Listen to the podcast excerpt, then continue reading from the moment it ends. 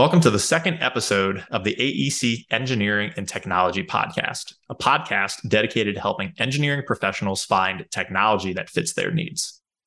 In this episode, I'll be talking with Adam Kersnowski, co founder and chief evangelist at Airworks. Adam has been involved with drones and construction for more than 15 years. Prior to co founding Airworks, he was a successful founder, owner, and manager of two companies. As chief evangelist, Adam leads client success account expansion, as well as business development and partnerships. He has a passion for all things data collection and remote sensing.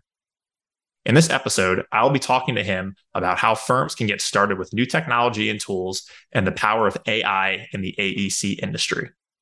Before we jump in, a word from our sponsor for this episode, Shingle. Get back in the office now. And sorry, we're not going to have a fully remote policy. You've got to come in. Wait just a second. If you've ever thought, I kind of like working full time remote, I know what I'm doing, I work independently, all my work is on my computer, why do I need to drive to the office every day? If only there was some sort of alternative. Surprise, you're going to want to know about a new technology company called Shingle. Are you an engineer that has an interest in entrepreneurship? Have you ever thought about stepping out on your own as an engineer or making some additional income with your engineering skills? Are you tired of moving and uprooting your life for a new job or battling an unnecessary commute? Would you like to be an engineer on your own terms? Shingle is an online marketplace where PEs can find and remotely engage with AE firms in the Shingle network that need their services as a consultant. The platform is specifically built for PEs and CAD professionals in architecture and engineering that want to move in the direction of entrepreneurship, work as much as they want, and have the freedom to work where they choose. Shingle wants the consultants to succeed and provides resources to get their companies up and running quickly. Get started on your road to entrepreneurship and engineering by going to shingleit.com. Again, that's shingleit.com and join the community today. Shingle, we work differently. It's now time for our conversation of the week with Adam Kersnowski, co founder and chief evangelist at Airworks. Adam, great to have you here today. I briefly introduced you, but in your own words, can you please tell our listeners about yourself and what you do on a daily basis? I'm one of the founders of Airworks Solutions Inc. That's what I always uh, kind of lead with. For me, that's the, one of the most important titles that I can have, just because the nature of what I like doing is building and, and growing businesses. So outside of Airworks, right, there's been some in the past as well. Currently, my title is Chief Evangelist. It's kind of changed a few times over the course of this company, just depending on needs. But as a chief evangelist, I'm out in the world spreading the word about Airworks, but also bringing that passion along with it. Currently, I'm sitting in a hotel room in Boise, Idaho, getting ready for the GIS Pro conference. So, with evangelizing about Airworks, our product, what we do, I'm heavily working with our sales, our customer success teams. I run a lot with business development and partnerships. That's the majority of what I do for Airworks, but just is really making sure that we are building the products that our clients that this industry uh, really want. So there's no better way than just to be with people out here in the world.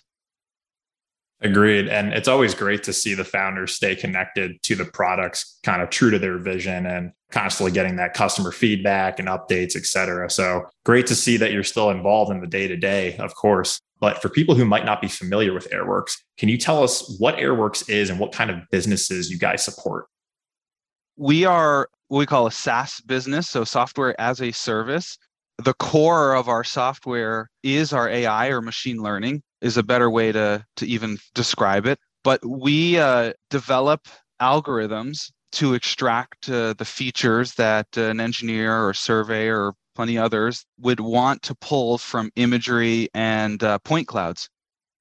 It is uh, automating what was very time consuming process at tracing over imagery to build a base map for a lot of different purposes speaking from experience, Adam, I have been the one to trace over those base maps. So I understand how tedious and time consuming it can be. So that's awesome. And, you know, here at EMI, we really are focused on civil engineering professionals and bringing value and content to them. So, of course, this is right in their wheelhouse. But, you know, speaking of those E professionals, the engineers, what do you think AEC professionals need to be aware of regarding upcoming trends in the industry?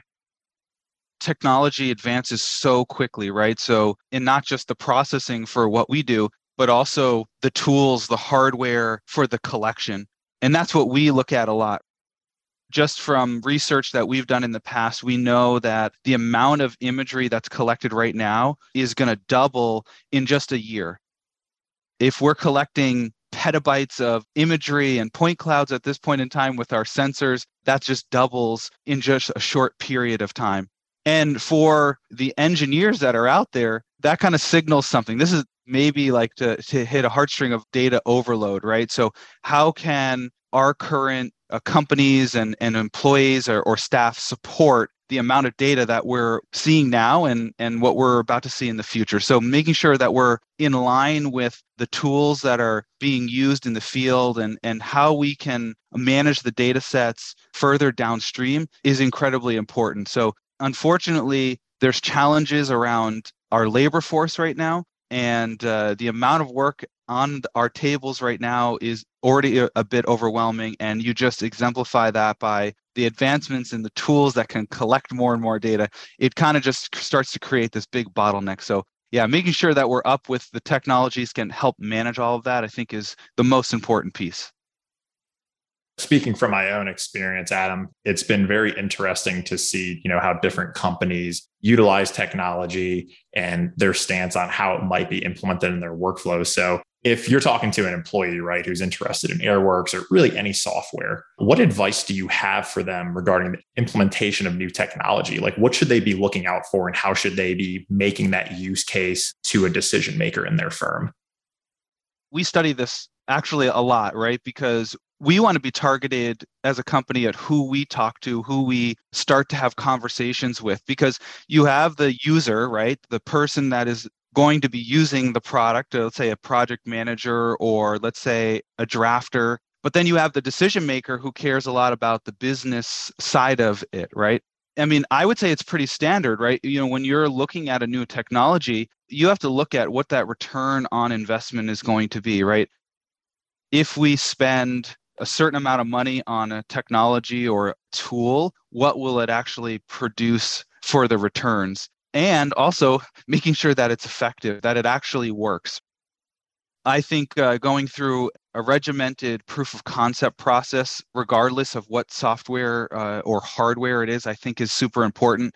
A lot of times, the data sheets that you see out there to back up a technology might be well i wouldn't say it's fabricated that's not where i'm going with that but uh, it is sometimes done in a laboratory kind of setting where you have ideal conditions and we know the world is not like that so testing something on real project where you can really stack it up against the way that a process is currently being done is a really good way it's to see a technology compared to maybe a traditional means I've been through a number of extensive proof of concepts. And what I've learned is it really is the only way to understand if a technology applies to your specific business use case. I'm just going to assume, and you know, correct me if I'm wrong, but your representatives that um, are working with your customers can help build that use case specific to their company, right? Absolutely, yeah. One of the big things that we do when we go through proof of concept is first of all make sure that a company is ready to work with sometimes we might get distracted even as the company because somebody wants to talk. Somebody else is excited about what our technology does but when you get down into the weeds a little bit they don't fly drones or they don't use manned aircraft imagery or they don't have scanners even. So there's not a good fit. So we, first of all we try to make sure that there's a good fit. We need to make sure that the companies that we're working with are producing the data that we could actually process. When we go into a proof of concept we lay out success criteria.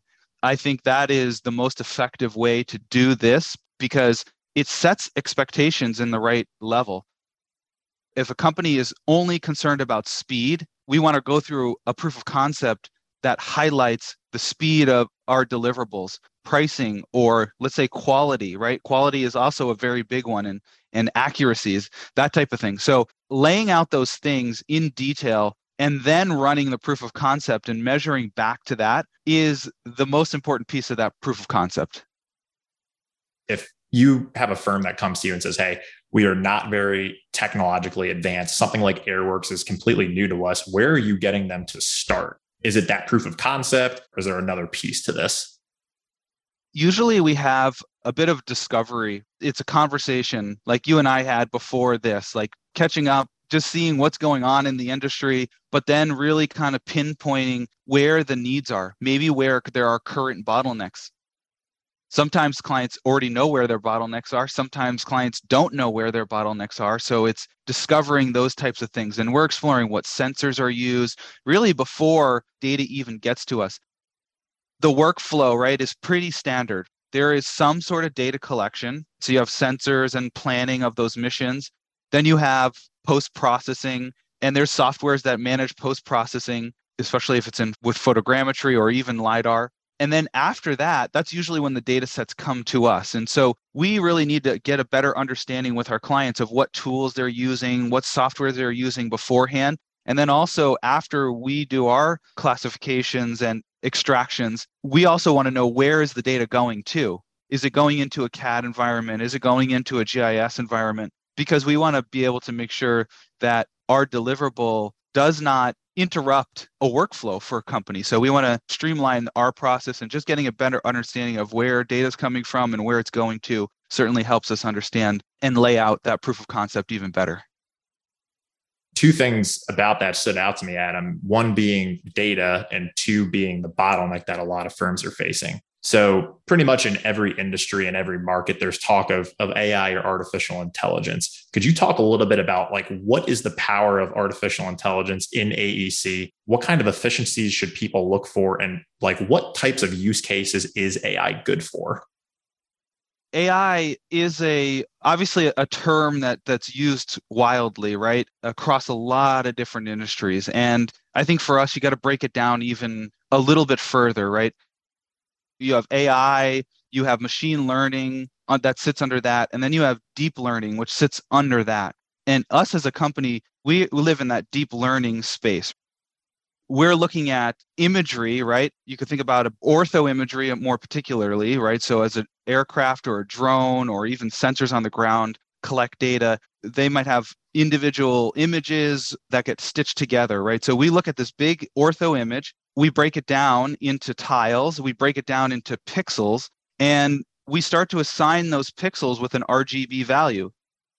It goes back to math. At the end of the day, it's all math. It's we're assigning pixels, RGB values. The deep learning models only look at those RGB values. So for instance, if I t- picked up one pixel from the screen I'm looking at, like let's say at your hairline, since you have a nice hairline, I'll, I'll pick on that. We look at, you know, it could be R 56 and green 243 and B 150, right? Those are just numbers. And so, what the deep learning model is taking is looking at those values and it's starting to recognize patterns. We're very much interested in edge detection. So, the edge of features like edge of road or an edge of a sidewalk or an edge of a tree canopy. So, we need to start to look at the color values in those pixels and sort of the hierarchy of where the edge of a row would be next to a curb or where that curb would be next to a sidewalk. So it's really just making sense of the patterns in those pixels. And it's just a lot of math that happens deep in these models. And as you work with your customers, do you feel that as you get some sort of unique site civil feature, may not necessarily have worked on it before, but do your algorithms and the technology get better at exactly what you talked about over time? That's the most important piece of what we do. In fact, uh, it's some of the most challenging work which is done ahead of time. So when we launched this company, we spent many years building up this data moat and that data moat was really the training or the data that would allow us to train the algorithm properly. So we would call that ground truth almost. It's a little different than what a surveyor or let's say a photogrammetrist would, would call ground truth. But the ground truth is what how we want the model to perform at the end of the day. So we have to have a really robust data set that looks like the ground truth that we want to uh, inference. And uh, sometimes at the very beginning of when we start this, they, we have really bad predictions. Lines are not straight, they don't capture all the features. And it's the correction that we make to that that allows us to, first of all, deliver that to our client standards. But then we actually reuse that data to train or the corrections to retrain the model. And that's incredibly important. That's the only way this thing learns and gets better. If you just kept feeding it data without, they call it back propagation, without that process, you're never going to improve that model. That's the learning aspect of it. So, as a company, we actually retain the rights to use the corrected vectors that we create to learn the models, as, as you would say. Of course, our clients are all involved in that process. It's, it's a win win for us both. We produce better predictions at the end of the day. That means better turnaround times, eventually we can lower costs. That's a, uh, something we would love to do and, and pass that on to our clients. So our clients are very much involved in this process. So the feedback even after we run a data set maybe even after delivery because we know we don't deliver 100% of all features right? We have a, a core layers that we are very focused on training to perform better and we'll build onto those layers as we grow as a company. But there are many things that our firms have to do outside of what we do. So we are very interested in looking at that. So how do they even after we deliver a project back to them, how do they add to it or remove things? That can also feed into that training process as well. Speaking of that human input, you know, one thing that I really liked when my company did a proof of concept of Airworks was that human involvement you guys have on the back end, right? Because like I always say, AEC is is very relationship and human based. So it's good to know that even with the amazing technology that you guys provide, there's still that human touch. Could you talk a little bit about how humans are involved at the back end of the process? When our clients run or push a data set on our platform online, we're stacked on AWS. So they're bringing you know, data a TIFF, a GeoTIFF, or a point cloud. It could be photogrammetric or LiDAR. Bring that into our software. When they hit that process button, this is what kicks off, of course, the core of what we do, which is our machine learning, right, for the extraction piece. That gives us a prediction, also could be called an inference. And that prediction, like I, I mentioned before, is not always the best, right? So we might capture, let's say, 98% of a building with a mask and a vector, but is that vector really straight? Does it have only four nodes on the corners of the buildings? That's the usability side that we have to have the human help correct too. We do have processes or automation, I wouldn't call it AI, but automation that takes that inference and it reduces nodes and it snaps lines, let's say edge of driveway to road, right? It snaps lines to lines, removes nodes, that type of thing, dongles on some of the vectors as well. After that, we're going to run this through a human in the loop, right? To do that final QC. We might see features or we might have features that the AI just didn't pick up. Let's say a manhole in a deep shadow or uh, there's there are no data regions or there are artifacts around certain objects where we can't extract things. So we'll certainly want to recognize that. It's good for our clients to actually get that feedback too of the challenges that we see in the data even right that affects the performance of the model. Once the human is done qcing that that is what's delivered back to the client and then we uh, of course turn that into the training data afterwards with all of this talk about AI and kind of the progression that appears to have been on been put on super speed in the last couple of years of construction technology, AI in particular, people often fear that AI is going to replace jobs. Can you talk to us about some of the common misconceptions about AI, but more generally implementing new technology? This is age old, right? This happens for hundreds and hundreds of years, actually. I watched a piece recently during our history of times where automation. So when we made the switch from horse-drawn carriages to combustion engine vehicles, there was a fear that it was going to displace an entire industry. Not obviously the horses were affected, but there was an entire industry behind that that was affected, right? It didn't remove or didn't get rid of people or replace people. It just redistributed people. People went into other industries or or other learned new skill sets, right? That would support what we're doing and that's the way I kind of look at it is not replacing jobs. It's actually creating a better work environment, to be honest with you. It's a tool that's used in a process, right? We are constantly hearing from every single one of our clients. And when, when I'm out here at these shows, they talk about labor shortages in the survey industry and the engineering industry. So you can't say out of one side of your mouth that we have this labor shortage and then out of the other side say we're worried about technology and ai replacing jobs because that those two obviously are contradicting. I think what needs to happen beyond just the the whole uh, replacement of labor is also people have the fear of knowing what happens in the machine learning process right? The traceability is why did an algorithm make a decision to put a mask and a vector on a certain object and it's really the traceability to that. I think as an engineering professional, that is important for a lot of different reasons. Uh, liability, right? When a bridge or a road is constructed off of somebody's design, where did that design come from? Well, if we helped create those base maps and extracted features that went into a design, we just have to be methodical on how we trace what decision was made by the algorithm but then also how it was changed afterwards by us as humans.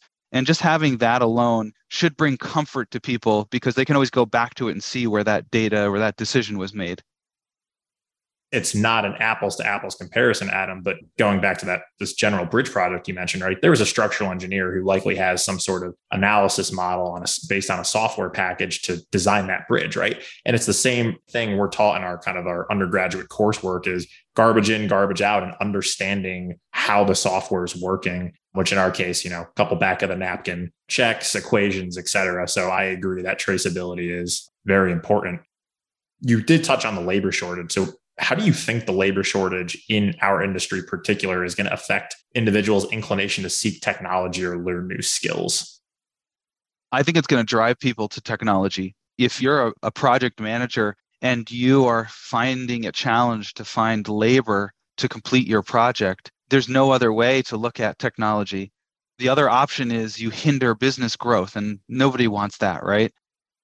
I see is the only option there's only so much we can scale with humans, but we can enhance what that person does in, the, in their day to day. Adam, that's exactly the reason why we started this podcast because in AEC, the E in particular, there's just such a, a, lack of a resource for companies to turn to say, I know I have a problem and I think technology might be able to solve it, but where do I turn?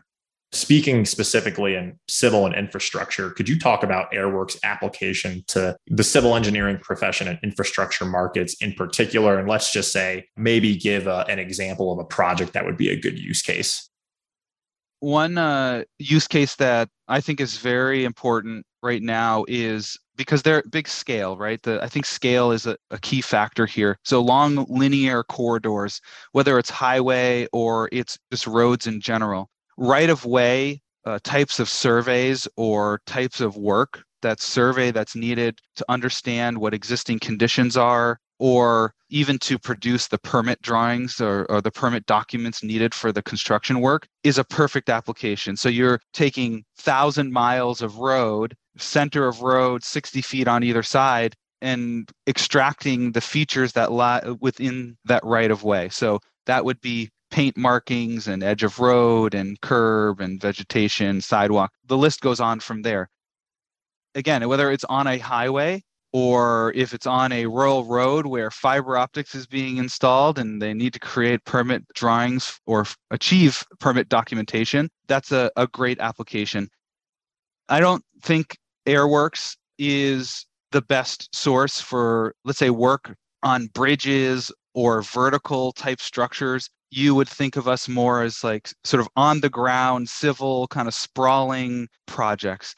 Maybe bring it back to just the bridge topic. If you have to produce existing conditions, if there's some sort of easement or setback of existing conditions that need to be gathered around the bridge, we could help, right? So if you have to go up, you know, certain footage away from the bridge, we could certainly help in that extraction, but it's not, we're not geared towards extracting bridge uh, members and, and that type of thing which is a good point to bring up, right? Because there are different types of technology. LiDAR, you had mentioned earlier, right? Could be a really good use case to start, say, sizing box beams, girders, et cetera, on a bridge, right? Maybe not Airworks specialty, but the technology is out there and we'll likely cover some of those at some point in the future to our listeners here. Well, could you give some examples of sensor data that you guys would take in from a client to then essentially do everything you just spoke of?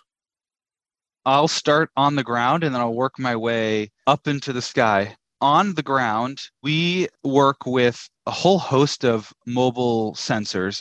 So it could be from NavVis, it could be from LiDAR USA, it could be from RIEGL, Leica, Trimble, or any of those sensors that are collecting data in a mobile application. So driving corridors with these sensors sometimes it's hard to fly actually with a drone because of uh, the restrictions around FAA or it travels into no fly zones, right? So you might want to use that mobile scanner. But we would extract that a right of way uh, or the features in that side that right of way for that type of application.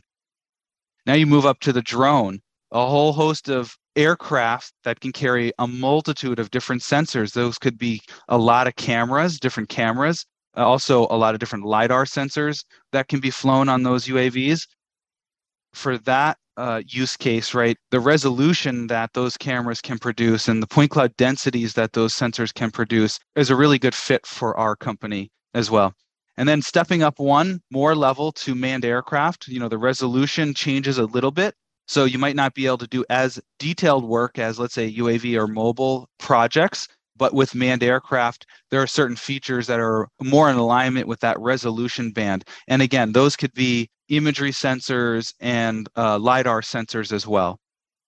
Then there's one more level or a couple more levels. We're starting to work with stratospheric balloon companies. That's really interesting. And then even one more up from that would be moving into space with satellites. We've certainly run data sets there I don't think we're ready for go to market in the satellite space yet, but uh, we're certainly preparing ourselves for that.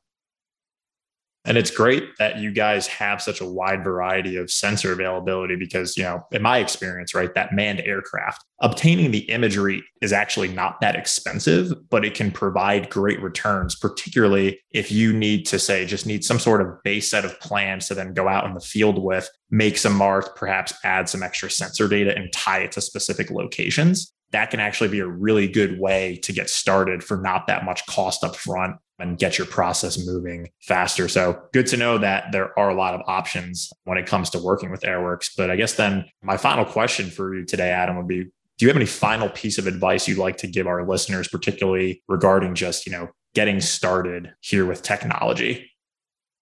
I think you asked a couple questions earlier just about AI in general. I think sometimes the pushback we get from companies is because of what they've heard in other areas of AI. It's kind of painted with, I think, sometimes a, a bad picture, right? You know, looking at it from a different mindset, to me, the type of AI that we developed for this company is complicated, but it's math at the end of the day. For somebody to push back on that, sometimes it's an area that I wish people were a little more open to giving that a chance and uh, we can certainly set up measures to, again, for us to show how decisions were made and, and the traceability. Because once you have that, the comfort in what we're producing, technology will be the only way that we're able to scale uh, the businesses that, that we run and, and uh, properly. I don't see any other way around it you've hit on two important points one being you know just quality of life right if you can have your engineer actually doing engineering instead of tracing over a base map, right? And letting Airworks handle, let's call it, you know, the grunt work that's important and necessary, but isn't always the most glamorous or exciting. And then the second, I think, is just education, helping your clients to understand like what's behind your product and maybe clearing up some of those misconceptions. But Adam, you know, thank you for joining us today. We really appreciate it, particularly as we're getting the podcast kicked off here. But how can our listeners connect with you? Are you on, you know, social media or where's the best place for them to find you? Definitely on LinkedIn, Adam Kersnowski or Airworks. You search any of those, you'll find me. My email address is adam at airworks.io. Feel free to reach out to me by email. And then our website. We've got a lot of great content online, our product page, our industry pages. And from there, you can get a lot of good content. If you want to learn a little bit more about how our AI works, we have an AI ebook. We have a ton of blogs there that you can poke around at.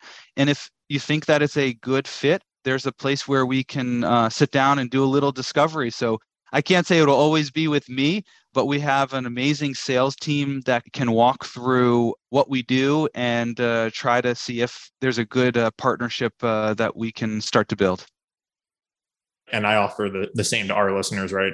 As you guys are all along your journey in this discovery, you know, here at EMI, uh, myself in particular, happy to help. We're working with Airworks and, and other companies just to show how beneficial these products can be. And we're, of course, happy to uh, kind of guide you along the way. Adam, thank you again. This was great. And uh, we will catch everyone next time.